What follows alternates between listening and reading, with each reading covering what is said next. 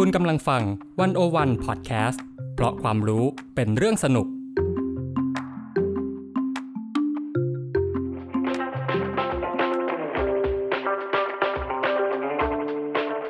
ียนบ่มีไกด์ออกจากอาเซียนมุมเดิมๆเข้าถึงอาเซียนมุมใหม่ๆสนุกลึกและลับแบบที่ไกด์สำนักไหนก็ไม่เคยพาไปกับเบนวงศ์พันธ์อมรินทร์เทวา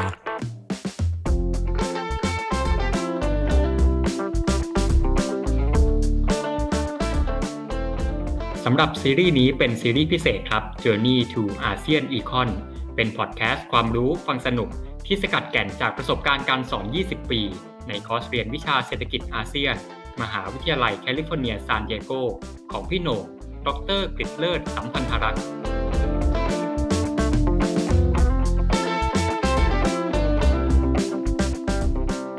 คำตอบที่คุณจะได้รู้จากตอนนี้สิงคโปร์พัฒนาจากเกาะเล็กๆที่ไร้ซึ่งทรัพยากรมาเป็นประเทศที่พัฒนาอันดับต้นๆของโลกได้อย่างไรทำไมสิงคโปร์ถึงไม่ใช่ตัวอย่างที่ประเทศไทยจะเรียนแบบได้และโมเดลการพัฒนาของสิงคโปร์ถูกนำไปใช้อย่างไรบ้างในโลกใหม่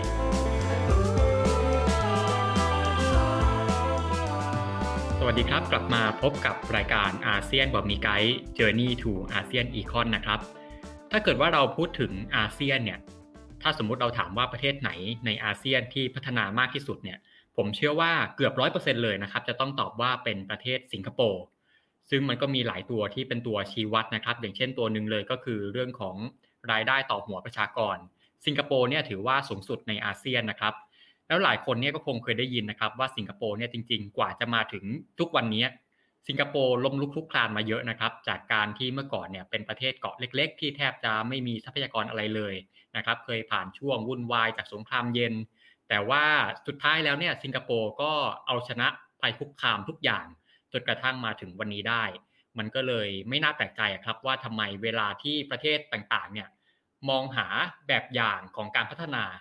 เขามักจะยกตัวอย่างประเทศสิงคโปร์เป็นตัวอย่างหนึ่งเพราะฉะนั้นก่อนอื่นเนี่ยเราไปฟังเรื่องราวแบบละเอียดจากพี่โหน่งกันก่อนนะครับว่าสิงคโปร์เนี่ยพัฒนาจากจุดเริ่มต้นมาถึงจุดที่เป็นอยู่ทุกวันนี้ได้ยังไง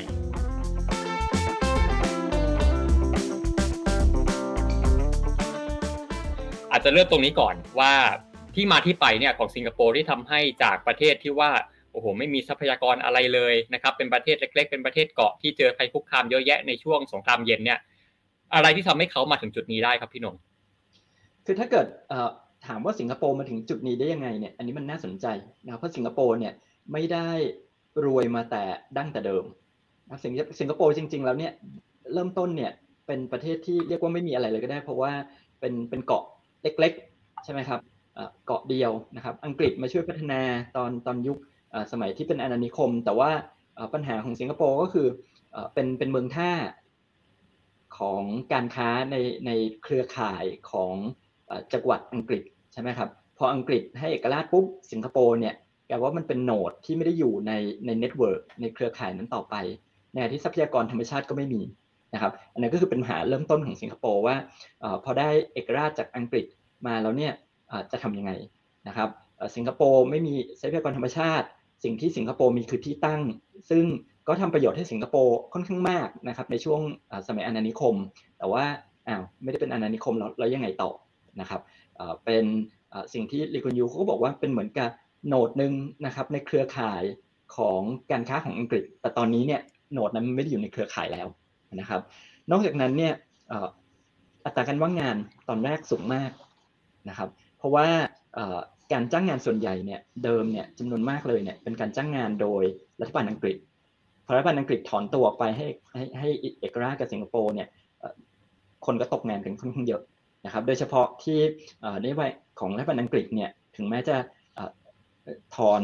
ตัวให้เอกราชสิงคโปร์มาแล้วเนี่ยต่อจากนั้นเนี่ยไม่นานก็ประกาศนโยบายว่าจะถอนฐานทัพในทุกแห่งที่อยู่ทางตะวันออกของคลองสุเอซนะครับก็คือ East of Suez เนี่ยก็คือไม่มีฐานทัพฉะนั้นคนสิงคโปร์หรือคนอังกฤษเองที่ทำงานในฐานทัพเนี่ยก็มันก็ไม่มีกิจกรรมทางเศรษฐกิจนั้นแล้วใช่ไหมครับกิจกรรมทางเศรษฐกิจที่เกี่ยวข้องกับกองทัพเนี่ยมันก็หายไปทีนี้จะทำยังไงนะครับนั่นก็คือเป็นปัญหาเฉพาะหน้าเลยของสิงคโปร์นะครับทีนี้ปัญหาอีกอันนึงของสิงคโปร์ก็คือเป็นประเทศที่เล็กมาก นะครับพอเรามองเรื่องของพัฒนาการเศรษฐกิจของทุกประเทศเนี่ยจะเรียกได้ว่าทุกประเทศก็ได้นะครับไม่ได้รับเอกราชแล้วเนี่ยเรามองว่าหลายๆประเทศพยายามใช้นโยบายที่พัฒนาอุตสาหกรรมโดยการทดแทนการนำเข้าเพราะว่าอยากมีความเป็นอิสระไม่อยากตกอยู่ใต้อิทธิพลของชาติตะวันตกมาอีกแล้วอะไรเงี้ยนะครับแต่สิงคโปร์เนี่ยทำได้ยากเพราะว่าเป็นประเทศเล็กตลาดในประเทศก็เล็กทรัพยากรในประเทศก็ไม่มีนะครับตอนแรกสิงคโปร์เนี่ยคิดว่านโยบายนั้นเนี่ยอาจจะได้ผลเพราะว่าสิงคโปร์ได้เอกราชอยู่แป๊บนึงแล้วก็เข้าไปเป็นส่วนหนึ่งของประเทศมาเลเซียอยู่แป๊บนึงอยู่2ปีนะครับ1963ถึง1965เสร็จแล้วพอหลังจาก1965แยกตัวออกมาจากมาเลเซียเนี่ยยันตลาดที่เราที่สิงคโปร์เคยคิดว่าผลิตเพื่อขายมาเลเซียเนี่ยที่จะเป็นตลาดภายในด้วยกันเนี่ยมันก็หายไปอีกนะครับยันสิงคโปร์เนี่ยต้องเปลี่ยนแผนนะครับว่าไม่ใช่ละนะครับไม่สามารถผลิตเพื่อทดแทนการนำเข้าเป็นหัวหอกในการพัฒนาเศรษฐกิจได้นะครับแล้วทำยังไงให้มีตลาดใหญ่ขึ้นก็ต้องส่งออกนะครับซึ่งก็เลยทำให้สิงคโปร์เป็นหนึ่งในสี่เสือเอเชียใช่ไหมครับเกาหลีใต้ไต้หวันฮ่องกงแล้วก็สิงคโปร์ที่เน้นการผลิตเพื่อการส่งออกนะครับอันนั้นก็เป็นจุดเริ่มต้นว่าทำไมสิงคโปร์ถึงต้องไปทางนั้นเพราะว่าทางเลือกเขามีไม่เยอะคือจริงๆมันก็กลายเป็นข้อจำกัดนี่แหละเป็นตัวบีบคั้นให้เขาต้องไปทางนั้นนะครับทีนี้สิ่งที่แตกต่างของสิงคโปร์แตกต่างจากเกาหลีนะครับหรือว่าฮ่องกงหรือว่าไต้หวันเนี่ยโดยเฉพาะไต้หวันกับเกาหลีเนี่ยก็คือสิงคโปร์เนี่ยเน้นการลงทุนจากต่างประเทศค่อนข้างมากนะครับ foreign direct investment คือ FDI เนี่ยเพราะสิงคโปร์เองก็ไม่ได้มีเงินทุนภายในมากมายนะครับเป็นประเทศเล็กๆนะครับก็ต้องอาศัยนะครับบริษัทข้ามชาติ multinational corporation เนี่ยเข้ามาลงทุนนะครับการลงทุนในสิงคโปร์เนี่ยก็เนื่องจากว่าขาดแคลนเงินทุนนะครับเพราะฉะนั้นการลงทุนเนี่ยเลยมาจาก2แหล่งแรกก็อย่างที่บอกก็คือจากบริษัทข้ามชาตินะครับเป็น foreign direct investment แหล่งนึงก็คือเป็นบทบาทของภาครัฐที่ต้องเข้ามามีบทบาทมากๆเพราะว่าภาคเอกชนเนี่ยตอนนั้นเนี่ยไม่เข้มแข็งพอนะครับอันนั้นก็เป็นปัจจัยหนึ่งนะครับที่ทำให้สิงคโปร์เนี่ยเป็นประเทศที่จะเรียกได้ว่ารายได้สูงพัฒนามากแต่บทบาทของภาครัฐและบทบาทของต่างประเทศเนี่ยสูงมากๆ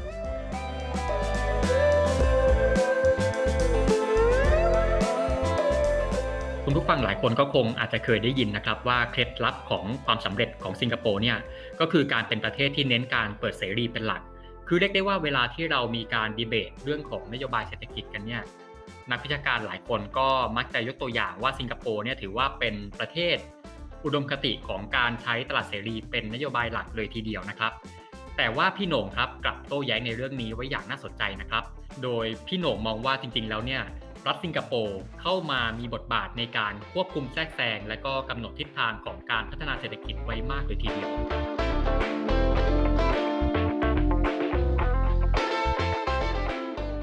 ทีเนี้ยพี่โด่งได้พูดถึงยุทธศาสตร์นะครับของการพัฒนาของสิงคโปร์ไปแล้วไม่ว่าจะเป็นเรื่องที่ว่าเราจะต้องไปเน้นที่การส่งออกนะครับแล้วก็รวมถึงการต้องพึ่งพาการลงทุนจากต่างประเทศรวมถึงการพึ่งพาบทบาทจากภาครัฐนะครับทีนี้ทั้งหมดที่ทำมาเนี่ยในช่วงเวลานั้นนะครับซึ่งตอนนั้นจะเป็นช่วงก่อตั้งประเทศใหม่ๆนะฮะในตอนนั้นเนี่ยสิ่งที่สิงคโปร์กำหนดยุทธศาสตร์ไว้แบบนี้ครับมันส่งผลถึงเศรษฐกิจในตอนนั้นยังไง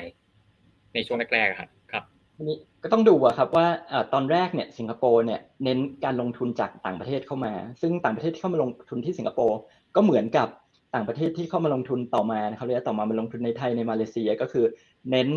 การลงทุนที่มี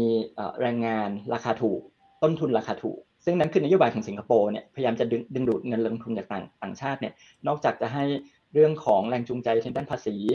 นะครับแล้วเนี่ยเรื่องต้นทุนสิงคโปร์เองเนี่ยรัฐบาลสิงคโปร์เองก็พยายามเรียกว่ามามีอิทธิพลในการกำหนดต้นทุนการผลิตนะครับในหลายๆด้านเลยนะครับซึ่งอันนี้มันก็ย้อนกลับไปว่ารัฐบาลสิงคโปร์เนี่ยมีบทบาทมากนะครับในเศรษฐกิจเนี่ยในระบบเศรษฐกิจเนี่ยไม่ใช่แค่เทมาเซกที่เป็นพูดเมื่อกี้ว่าเป็นมาทำธุรกิจเองนะครับในเรื่องของนโยบายเนี่ยสิงคโปร์เนี่ยในรัฐบาลสิงคโปร์เนี่ยพยายามลดต้นทุนการทำธุรกิจนะครับเช่นนะครับมีการกำหนด ค่าจ้างนะครับการกำหนดค่าจ้างเนี่ยกำหนดโดย National Wage Council นะครับ NWC เนี่ยซึ่งพอเขากำหนดค่าจ้างเขาก็สามารถกำหนดได้ว่าจะให้ค่าจ้างราคาถูกหรือแพงแค่ไหนถ้าอยากให้ต้นทุนราคาถูกเขาก็มีกำหนดค่าจ้างไว้ในระดับหนึ่งนะครับมีเรื่องของlabor union เขาก็เข้ามาคุมนะครับเรื่องของเงินทุนนะครับรัฐบาลสิงคโปร์ก็เป็นเจ้าของแบงค์นะครับ Development Bank of Singapore ก็คือเรารู้จักในนาม DBS เนี่ยนะครับก็เป็นของรัฐบาลสิงคโปร์เพราะฉะนั้นไอ้การที่เขาจะปล่อยกู้ไปให้ภาคธุรกิจใดภาคธุรกิจหนึ่งอุตสาหกรรมใดอุตสาหกรรมหนึ่งเนี่ยเขาก็ทำได้นะครับยิ่งไปกว่านั้นเนี่ยอันนึงที่น่าสนใจมากก็คือเรื่องของการระดมเงินทุนนะครับคือเงินออม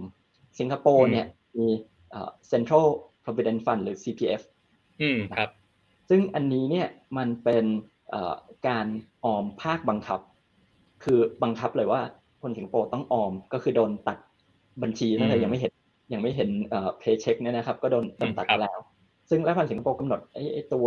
อัตราการออมเนี่ยไว้สูงมากนะครับบางช่วงเนี่ยสูงถึง 30% 37% ก็มีซึ่งก็คือ1ใน3โดนบังคับให้ออมนะครับอันนี้ไม่ใช่ภาษีนะอันนี้คือเงินออมแต่ว่าโดนบังคับให้ออมฉะนั้นไอ้กองทุนตัวนี้เนี่ยมันก็จะมีเงินค่อนข้างเยอะที่สามารถนำไปใช้ในการลงทุนได้นะครับอันนี้ก็เป็นอีกตัวหนึ่งนะครับหรือการพัฒนาโลจิสติกซึ่งนี้ก็สำคัญเพราะว่าเขาต้องการให้ส่งออกใช่ไหมครับเพราะฉะนั้นโลจิสติกมันก็ต้องมีนะครับแต่ว่าสิงคโปร์เนี่ยรัฐบาลก็เป็นเจ้าของเรื่องโลจิสติกด้วยนะครับNeptune Orient Line นะครับซึ่งเป็นLogistics Shipping เนี่ยก็เป็นของรัฐบาลฉะนั้นเขาก็กำหนดได้ว่าจะทำไง Singapore Airlines ก็เป็นของรัฐบาลนะครับเป็นพันเทมาเซกนะครับรัฐบาลเจ้าของพันเทมาเซกฉะนั้นหลายๆอย่างเนี่ยรัฐบาลก็เข้ามามีอิทธิพลค่อนข้างเยอะนะครับรัฐบาลตั้งJurong Town Corporation เพื่อให้พัฒนาครับพื้นที่อุตสาหกรรมจูรองเนี่ยก็เป็นนโยบายของรัฐบาลที่เข้ามามีบทบาทอย่างมากในการดึงดูดการลงทุนจากเอกชนนะครับอันนี้เมื่อรัฐบาลเข้ามาทำอย่างนี้เนี่ยมันเห็นผลชัดมากนะครับอัตราการว่างงานเนี่ยตอนแรกที่เราบอกว่าแยกมาจากมาเลเซียปี1965เนี่ยอัตราการว่างงาน 9% นะครับสูงมากครับผ่านไป10ปีนะครับ1974ลดลงมาต่ำกว่า 4% ครับส่งออกสินค้าอุตสาหกรรมเนี่ยนะครับเพิ่มขึ้น20เท่านะครับ FDI ก็เพิ่มขึ้นเกือบ20เท่านะครับอุตสาหกรรมเนี่ยก็มีตอนแรกก็เป็นเท็กซ์ไทล์นะครับอุตสาหกรรมสิ่งทอนะครับแต่ตัวที่ทำให้สิงคโปร์เนี่ยโตมากๆจริงๆแล้วก็เราก็ยังมีเขาเรียกว่ามีอิทธิพลในอุตสาหกรรมนี้จนถึงทุกวันนี้เนี่ยก็คืออุตสาหกรรมอิเล็กทรอนิกส์นะครับซึ่งการจ้างงานในอุตสาหกรรมอิเล็กทรอนิกส์นี่มันโตขึ้นเร็วมากนะครับจากเดิมที่ไม่ได้ทำอะไรเลยเนี่ยในปี71เนี่ย 8.4% ของการจ้างงานภาคอุตสาหกรรมเนี่ยในปี71มันเพิ่ม 25% ในปี84ครับก็คือมันเห็นได้ชัดมากว่านี่เป็นอุตสาหกรรมหนึ่งที่สิงคโปร์เน้นนะครับนี่มันก็ฉายภาพว่าเมืองไทยก็เดินตามเส้นทางนี้แหละเราถึงบอกว่ามองสิงคโปร์เพราะสิงคโปร์เขาไปก่อนแล้วเราก็ตามไปภาพที่ล้อกันไปว่าหลายๆครั้งเราก็รู้สึกว่ามองสิงคโปร์เป็นตัวอย่างนะครับว่าเขาไปก่อนเราแล้วตอนนี้เขาทำอะไรแล้วเราจะตามเขาต่อได้ไหมอะไรอย่างเงี้ยนะครับครับพี่หน่งก็ถ้าเกิดว่าเรามองดูสี่เสือเศรษฐกิจทั่วไปเนี่ยอย่างเมื่อกี้พี่หน่งพูดถึงว่ามันมีไต้หวันนะครับมีอะไรนะมีไต้หวันมีเกาหลีใต้นะครับเดี๋ยวผมนึกไม่ออกไต้หวันเกาหลีใต้สิงคโปร์หนึ่งแล้วก็อีกอันนึงก็คือฮ่องกงใช่เป็นสี่เสือนะครับคือถ้าดูสตอรี่ของบรรดาเสือเศรษฐกิจเอเชียเนี่ยนะครับคือเราก็จะเห็นว่ามันก็จะเดินคล้ายๆกันนะครับในช่วงเวลาเดียวกันเนี่ยมันก็จะเจอสถานการณ์อะไรคล้ายกันซึ่งในช่วงแรกเนี่ยมันก็จะเป็นช่วงที่เริ่ม industrialization นะครับเริ่มจะเข้าสู่ช่วงของอุตสาหกรรมนะฮะเริ่มเป็น export oriented ต่างๆแต่ว่าคือถ้าไปดูสตอรี่ของแต่ละประเทศเนี่ยคือในช่วงเวลาหนึ่งเนี่ยมันก็จะเจอกับ disruption นะครับก็คือถึงจุดหนึ่งเนี่ยมันจะต้องยกระดับอุตสาหกรรมไปสู่อุตสาหกรรมที่มันสูงขึ้นไปอีกนะฮะซึ่งผมเชื่อว่าสิงคโปร์เนี่ยก็เจออะไรแบบนี้เหมือนกันนะครับแต่สิงคโปร์เนี่ยอันนี้น่าสนใจครับพี่หน่งคือผมสงสัยเหมือนกันว่าอย่างสิงคโปร์เนี่ยที่มีปัญหาเรื่องของทรัพยากรที่ไม่ได้เยอะนะครับรวมถึงโดยเฉพาะอย่างยิ่งเลยตัวแรงงานที่ไม่ได้เยอะเนี่ยนะครับแล้วในช่วงเวลาที่สิงคโปร์ต้องเจอ disruption นะครับในช่วงของการเปลี่ยนผ่านอุตสาหกรรมไปสู่อุตสาหกรรมที่มันขั้นสูงขึ้นเนี่ยนะครับ สิงคโปร์ตอนนั้นเนี่ยเขาแก้ปัญหาเรื่องนี้ยังไงครับอันนี้เป็นถามได้ถูกจุดมากใช่ไหมครับเพราะว่าหรือว่าสิงคโปร์ประเทศเล็กประชากรไม่เยอะเพราะฉะนั้นไอ้การที่เขาบอกว่าเน้นอุตสาหกรรมที่เน้นการใช้แรงงานนะครับโดยเฉพาะแรงงานที่ทักษะต่ำเนี่ยมันก็เห็นชัดๆว่ามันคงไปได้ไม่ไกลเพราะมันไม่ใช่เศรษฐศาสตร์เรียกว่า comparative advantage เขาก็ไม่ได้มีทรัพยากรแรงงานมากมายเพราะฉะนั้นถึงจุดหนึ่งเขามีปัญหาการขาดแคลนแรงงานครับพอเกิดปัญหาขาดแคลนแรงงานต้นทุนเขาจะสูงขึ้นใช่ไหมครับแต่ในขณะเดียวกันยังผลิตสินค้าเทคโนโลยีที่ไม่ได้สูงมากนะครับอันนั้นก็ขาหนึ่งว่าความสามารถในการแข่งขันเนี่ยมันก็เริ่มน้อยลงละประเทศอื่นเริ่มมาผลิตสินค้าคล้ายๆกันตามขึ้นมาใช่ไหมครับในช่วงปี70 80มาเลเซียไทยก็ตามมานะครับในขณะที่เทคโนโลยีเนี่ยก็ยังไปไม่ถึงอีกขั้นหนึ่งอันนี้ก็คล้ายๆกับสถานการณ์ที่ประเทศไทยเจออยู่ในช่วงที่ผ่านมานะครับที่เราเรียกว่า middle income trap มันก็มีสาเหตุหนึ่งจากว่าผลิตภาพความสามารถในการแข่งขันมันเพิ่มขึ้นไม่พอที่ไปแข่งกับประเทศที่ก้าวหน้ากว่าแต่ในขณะเดียวกันต้นทุนการผลิตก็สูงจนไม่สามารถแข่งขันกับประเทศที่รายได้ต่ำกว่าต้นทุนต่ำกว่าได้สิงคโปร์ก็เคยอยู่ในจุดนั้นวิธีแก้ของเขาเนี่ยน่าสนใจมากเขาแก้โดยการปรับโครงสร้างต้นทุนการผลิตนะครับโดยเฉพาะแรงงานนะครับเขาใช้นโยบายที่เรียกว่า corrective wage policy ก็คือเป็นการปรับค่าแรงนะครับในช่วงปี78ถึงปี81เนี่ย3ปีเนี่ยนะครับเขาขึ้นค่าแรงเนี่ยถึง 50% ซึ่งอย่าลืมว่าค่าแรงมันขึ้นได้รัฐบาลก็กลุ่มค่าแรงอยู่ครับแต่ขึ้นเยอะมากเลยนะพี่หนุ่ม 50% นะครับครับครึ่งนึงนะครับว่าอันนี้เนี่ยสูงมากซึ่งมันแน่นอนมันกระทบต้นทุนการผลิตครับแน่ๆเยอะด้วยโดยเฉพาะอุตสาหกรรมที่เน้นการใช้แรงงานแต่ทำไมรัฐบาลสิงคโปร์ถึงทำอย่างนั้นนะครับเหตุผลของเขาก็คือเขาต้องการปรับโครงสร้างการผลิตของประเทศเขาไม่ได้มองว่าการขึ้นค่าแรงเนี่ยมันทำให้ธุรกิจเนี่ยแข่งขันไม่ได้เพราะต้นทุนสูงเขามองว่าอันนั้นแหละคือสิ่งที่เขาต้องการธุรกิจจะไม่สามารถแข่งขันได้ในอุตสาหกรรมเดิมๆได้ต่อไปเพราะต้นทุนการผลิตมันสูงขึ้นวิธีที่ธุรกิจจะอยู่รอดได้เนี่ยคือธุรกิจเนี่ยจะต้องปรับตัว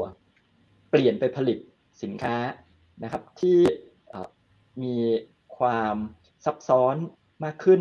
มีมูลค่าเพิ่มสูงขึ้นใช้แรงงานที่มีทักษะสูงขึ้นนะครับฉะนั้นรัฐบาลขึ้นค่าแรงมาตรงนี้เนี่ยเป็นการบังคับนะครับว่าธุรกิจจะต้องจ่ายค่าแรงราคาสูงคราวนี้ถามว่าถ้าธุรกิจต้องจ่ายค่าแรงราคาสูงแปลว่าอะไรธุรกิจเขาก็บอกว่าอ้าวถ้าใช้เขาคุมเขาก็ต้องจ้างแรงงานที่มีทักษะสูงขึ้น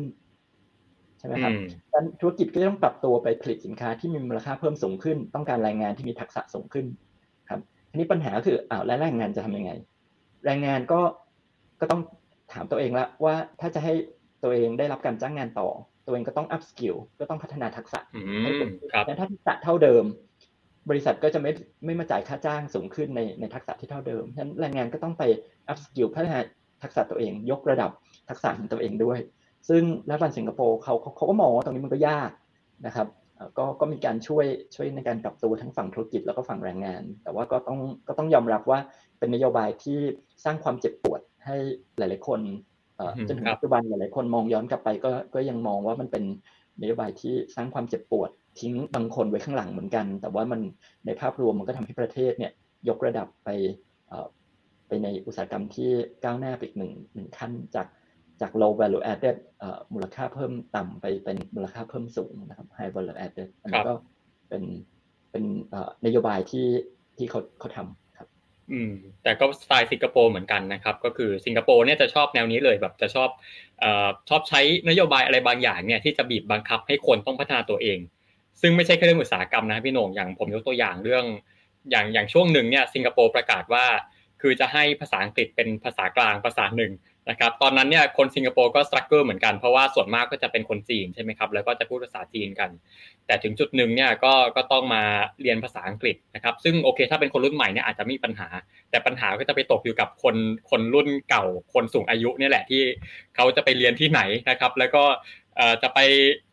พัฒนาทักษะภาษายังไงตอนนี้ก็แก่แล้วสมองก็ไม่รับแล้วนะครับเนี่ยก็จะเจอปัญหาในที่ว่า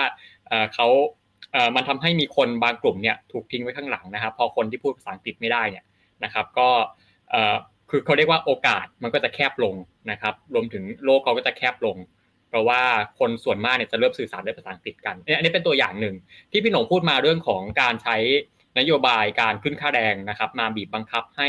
อุตสาหกรรมต้องปรับตัวนะครับไปขึ้นไปสู่การเป็นอุตสาหกรรมขั้นสูงแล้วก็ซึ่งมันก็ส่งผลเป็นลูกโซ่ว่าอ่ะคุณเป็นแรงงานคุณก็ต้องปรับตัวเหมือนกันไม่งั้นเขาก็ไม่จ้างงานคุณนะครับอันนี้ก็สไตล์สิงคโปร์จริงๆนะครับแต่ต้องขยายความที่พี่หนงพูดนิดนึงว่าไอ้การขึ้นค่าแรง 50% เนี่ยมันเป็นการขึ้นในระยะยาวใช่ไหมครับเป็นระยะ3ปีนะครับซึ่ง3ปีจริงก็ไม่ยาวมากนะจริงๆแล้วจริงๆไม่ยาวมากใช่แต่คือมันก็ไม่ใช่ว่าประกาศปุ๊บขึ้นทันทีนะครับอันนั้นก็ถ้าเป็นแบบนั้นเนี่ยมันเจ๊งกระนาวแน่นอนนะครับปรับตัวกันไม่ทันแต่ว่าอย่างน้อยเนี่ยอย่างน้อยที่สุดเนี่ยการประกาศว่าอ่ะอีก3ปีนะครับเราจะขึ้นค่าแรงเนี่ยอย่างน้อยคือทางฝั่งอุตสาหกรรมทางฝั่งทั้งทางฝั่งของแรงงานเนี่ยอย่างน้อยจะได้ดูแล้วว่ามันมีระยะเวลาเท่านี้ที่เราจะได้เตรียมตัวนะครับซึ่งโอเคคนถ้าเตรียมตัวได้ก็ดีไปนะครับมันก็ถือว่าอย่างน้อยก็มีเวลาให้หายใจหายคอกันหน่อยนะครับอันนี้แบบเป็นเหมือนเป็นแนวทางของรัฐบาลสิงคโปร์ที่เขามักจะใช้ในการบีบบังคับนะฮะให้คนเนี่ยต้องปรับตัวขึ้นไปนะครับอีกตัวอย่างนึงเร็วๆนี้เนี่ยหลายๆคนก็มองว่าranking เนี่ยนะครับการจัดอันดับมหาวิทยาลัยสิงคโปร์เนี่ยขึ้นมาในอันดับโลกเนี่ยเร็วมากใช่คือถ้าถามว่า20ปีที่แล้ว30ปีที่แล้วมหาวิทยาลัยสิงคโปร์ซึ่ง quality ก็คุณภาพก็ดีระดับนึงแต่ว่าจะไม่ได้เรียกว่าเป็น world class เหมือนในปัจจุบันที่มันดีขึ้นมาเยอะมากเนี่ยนโยบายก็คล้ายๆกันว่ารัฐบาลก็มาค่อนข้างซึ่งมหาวิทยาลัยของสิงคโปร์ก็เป็นของรัฐบาลอีกใช่ไหมครับซึ่งนโยบายที่อยากให้คุณภาพดีเนี่ยทำยังไงก็คือตั้งเป้านะครับว่าอาจารย์จะต้องมีงานวิจัยอย่างนั้นอย่างนี้ซึ่งเป้าหมายเขาก็เป็นเป้าหมายของระดับของประเทศที่ก้าวหน้าทางด้านการศึกษานะครับใช้มาตรฐานของอเมริกาของยุโรปในการประเมินฉะนั้นเนี่ยตัวนี้มันก็เป็นอีกตัวอย่างนึงนะครับที่สะท้อนให้เห็นนะครับว่าเขาตั้งเป้าหมายไว้สูงมากเพื่อบีบนะครับให้คนเนี่ยยกระดับตัวเองจริงๆนะครับครับแน่นอนว่ามันก็อย่างที่บอกว่าคนทำไม่ได้ก็ลำบากหน่อยนะครับแต่ว่าในภาพรวมของประเทศมันก็ยกระดับขึ้นไปครับคือมหาลัยสิงคโปร์เนี่ยก็ QS Ranking นี่สูงจริงๆนะผมก็เป็นศิษย์เก่าสิงคโปร์เหมือนกันนะครับอย่างผมจบนันยางเนี่ยก็ตอนนั้นถ้าจำไม่ผิดก็จะเป็นอันดับที่11ของโลก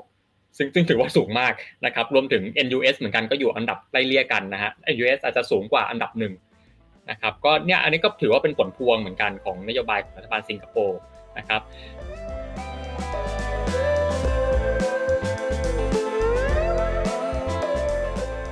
แล้วเราก็มาถึงคำถามสำคัญของเอพิโซดนี้แล้วนะครับฟังดูแล้วเนี่ยสิ่งที่สิงคโปร์ทำมันก็ดูเมคเซนส์ดีทุกอย่างนะครับคือสิงคโปร์เองเนี่ยก็ถือว่าประสบความสำเร็จสูงมากทั้งในระดับโลกและก็ในระดับภูมิภาคหลายประเทศเนี่ยก็พยายามยกให้สิงคโปร์เป็นตัวอย่างแต่ว่าทำไมสำหรับประเทศไทยแล้วสิงคโปร์ถึงดูไม่ค่อยจะเหมาะที่จะเป็นตัวอย่างเท่าไหร่ไปฟังพี่หนงครับ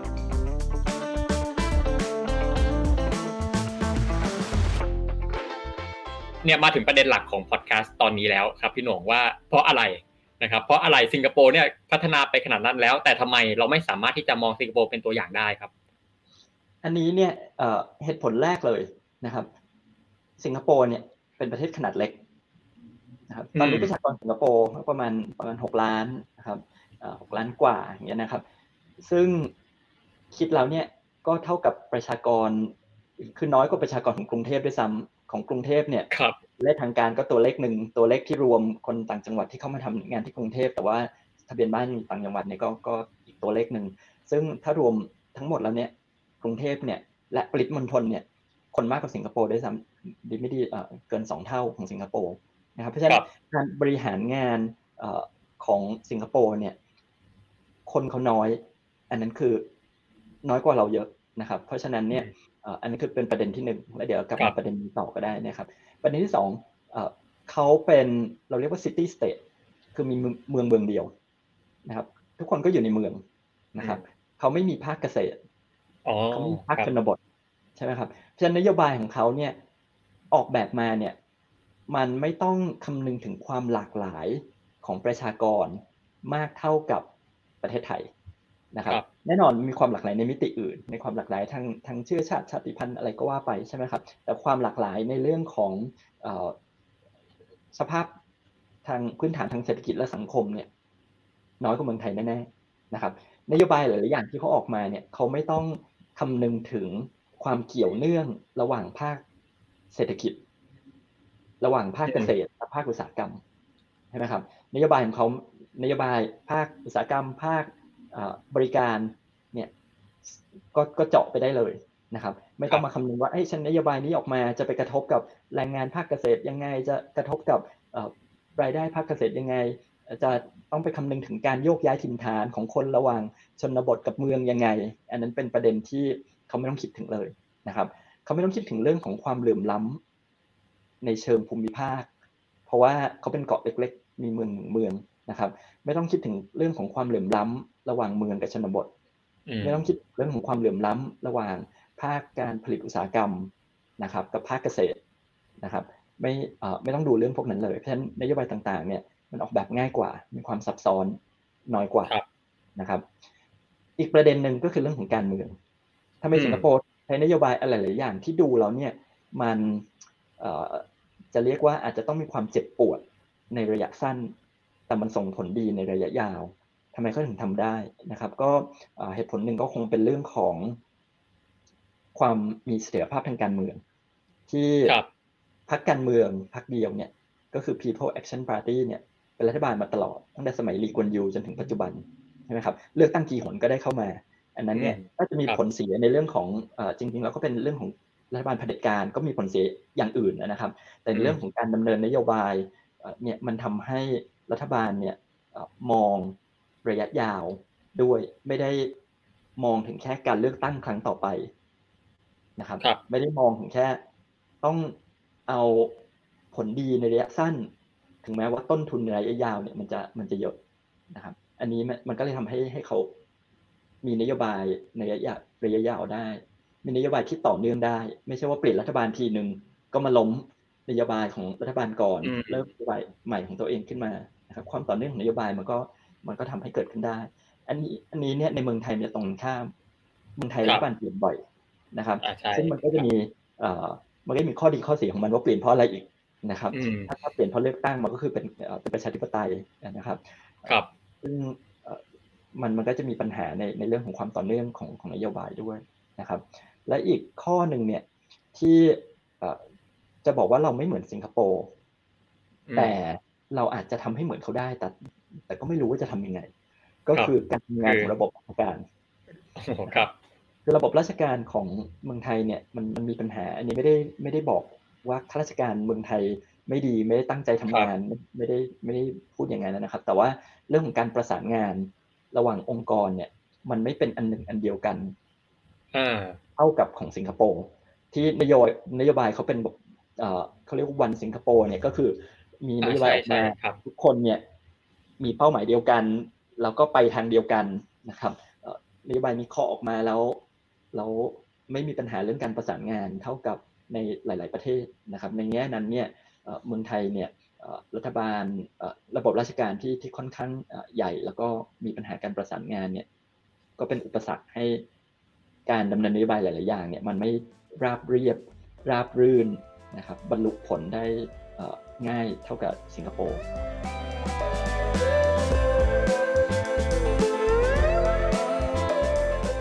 และในช่วงท้ายของเอพิโซดนี้นะครับผมก็ชวนพี่โหน่งคุยกันต่อนะครับว่าณตอนนี้นะครับโลกวิชาการมองโมเดลการพัฒนาแบบสิงคโปร์เป็นอย่างไรมันมีแนวทางใหม่ๆในการมองและประยุกต์โมเดลนี้บ้างหรือเปล่านะครับซึ่งคำตอบที่พี่โหน่งบอกนั้นเนี่ยก็ถือว่าน่าสนใจมากเลยทีเดียวเพราะว่าคีย์เวิร์ดเนี่ยไม่ได้อยู่แค่ระดับประเทศแล้วนะครับแต่ว่าเป็นเรื่องของการบริหารเศรษฐกิจระดับเมือง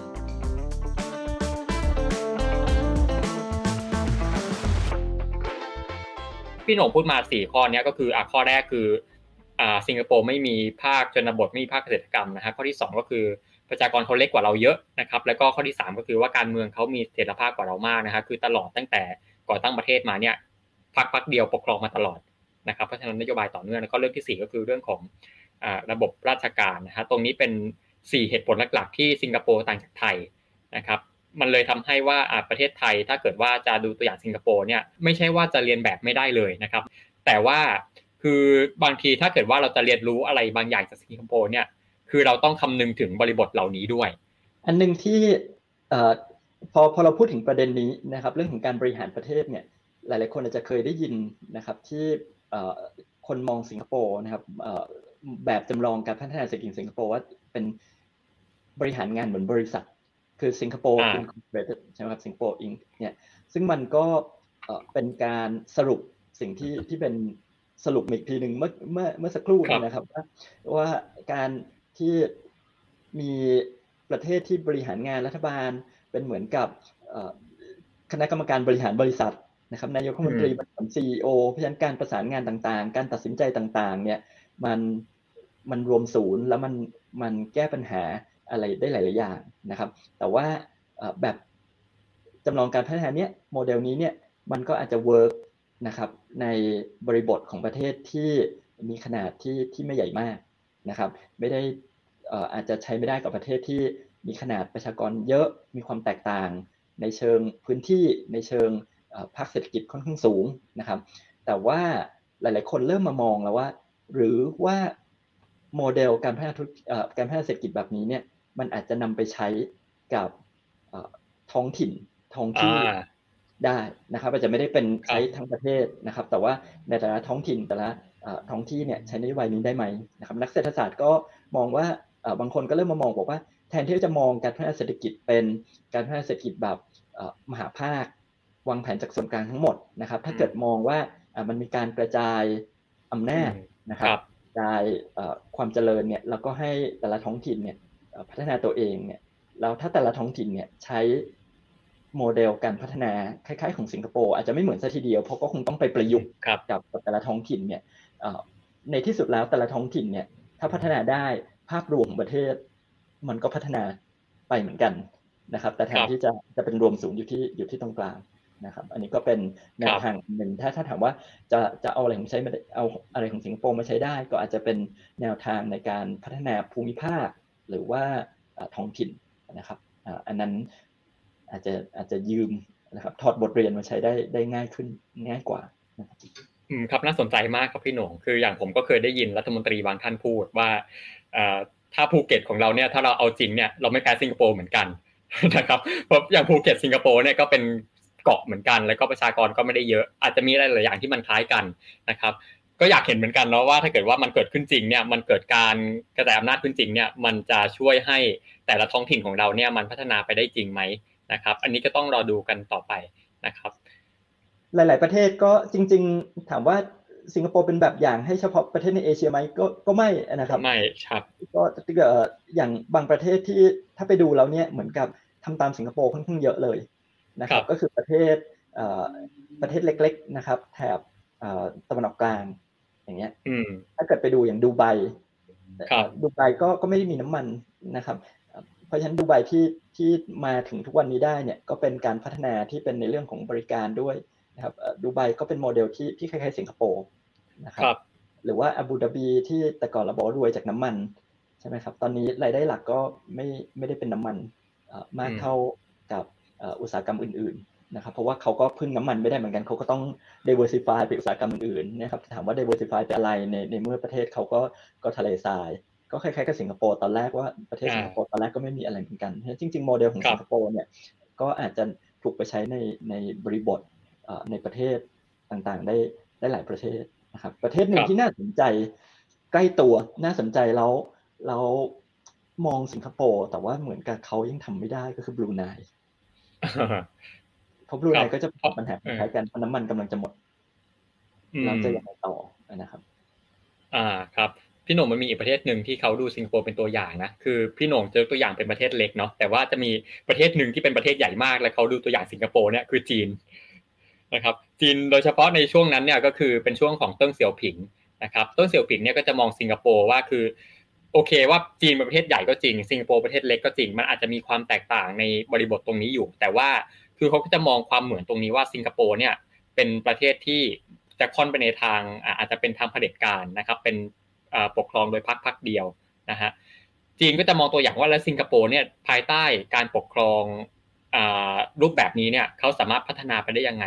ซึ่งจีนในช่วงของเติ้งเสี่ยวผิงเนี่ยเขาก็มองสิงคโปร์เป็นตัวอย่างแล้วก็ในช่วงเวลานั้นเนี่ยคือทางข้าราชการระดับสูงนะฮะรวมถึงเติ้งเสี่ยวผิงเองรวมถึงรัฐบาลรัฐมนตรีระดับสูงเนี่ยก็เดินทางไปสิงคโปร์บ่อยมากในช่วงนั้นก็คือไปดูงานไปดูเรื่องของการพัฒนาอุตสาหกรรมไปดูกระทั่งเรื่องของการทำงานของสื่อของภาครัฐเองนะครับก็จะมีเรื่องแบบนี้รวมถึงอีกประเทศหนึ่งเนี่ยที่จริงๆตอนนี้ก็กำลังมองสิงคโปร์เหมือนกันคืออะไรรู้ไหมครับพี่หนุ่มก็คือเกาหลีเหนือนะครับเกาหลีเหนือก็เหมือนกันนะฮะคือเกาหลีเหนืออย่างช่วงที่มีทรัมป์คิมซัมมิตนะครับช่วงนั้นเนี่ยก็สิงคโปร์เป็นเจ้าภาพแล้วตอนนั้นเนี่ยคิมจองอึนก็บินมาสิงคโปร์นะครับบินมาล่วงหน้าก็เนี่ยแหละครับก็ทางการสิงคโปร์เนี่ยก็พาตะเวนดูนู่นตะเวนดูนี่นะครับซึ่งคิมจองอึนก็ประทับใจมากนะฮะคือคิมจองอึนก็เหมือนกันก็คือเขาก็มองสิงคโปร์ว่าสิงคโปร์ก็เป็น